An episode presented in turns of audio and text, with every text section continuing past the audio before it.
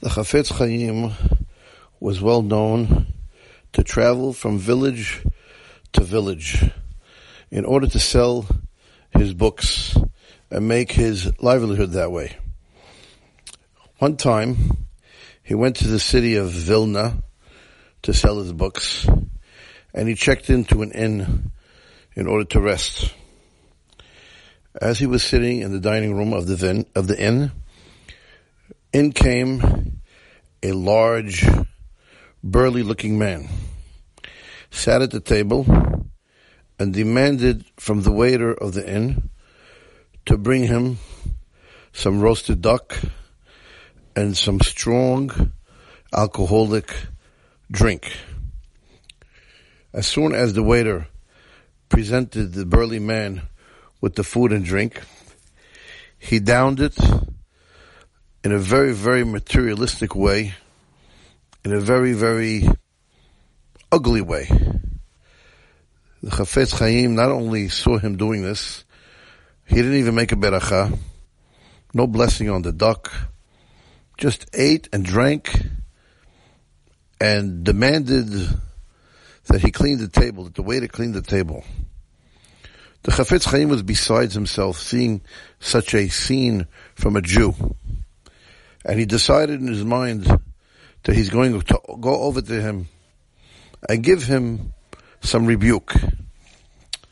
When the owner of the inn realized the intentions of the holy Chafetz Chaim, he went over to him and he told him, listen, my dear rabbi, I know that you want to say something to this man for the way he has behaved.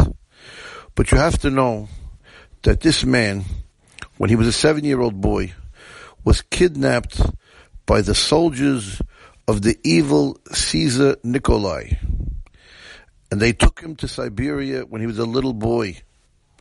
And they left him there with the farmers in the freezing cold, away from his Jewish family, growing up among Gentiles till he was 18. At the age of 18, he was drafted into the army of Nikolai, the Caesar, the evil Caesar.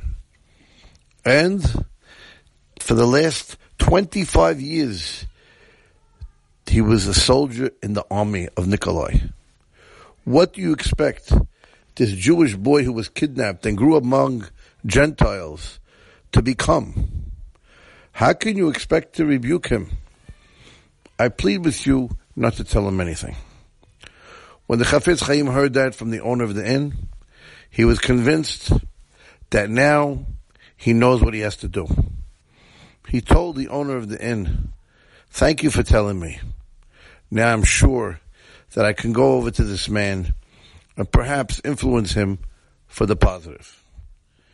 Without any hesitation, the Chafetz Chaim got up, walked with confidence towards the earthy, burly man, sat next to him like he was one of his friends, placed his holy hands on his shoulders, and began to tell him, Is it true what I have heard that when you were a young child of seven years old, you were kidnapped by the Caesar Nikolai?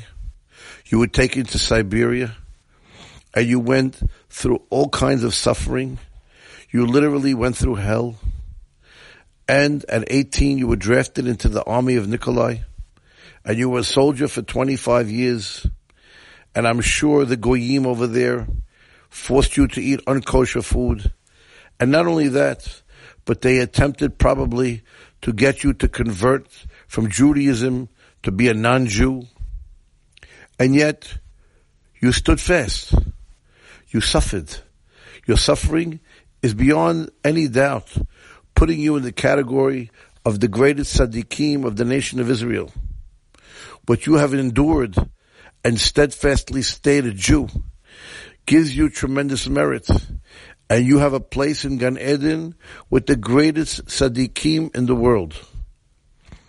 The way the Chafetz Chaim spoke from his heart with warmth to the soldier made the heart of the soldier melt he began to cry, streaming tears down his cheeks.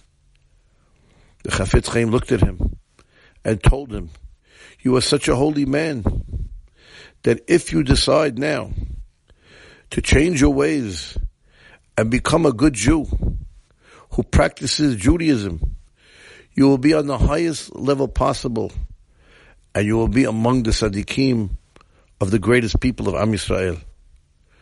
The soldier heard this from the heart of the Chafetz Chaim, sweet words coming out of his heart that he had never heard. Right then and there he decided that he will never leave the side of the Chafetz Chaim. And because of the way the Chafetz Chaim spoke to him, little by little he taught him Torah, he became a Baal Teshuvah, and became a real tzaddik. Have a wonderful day.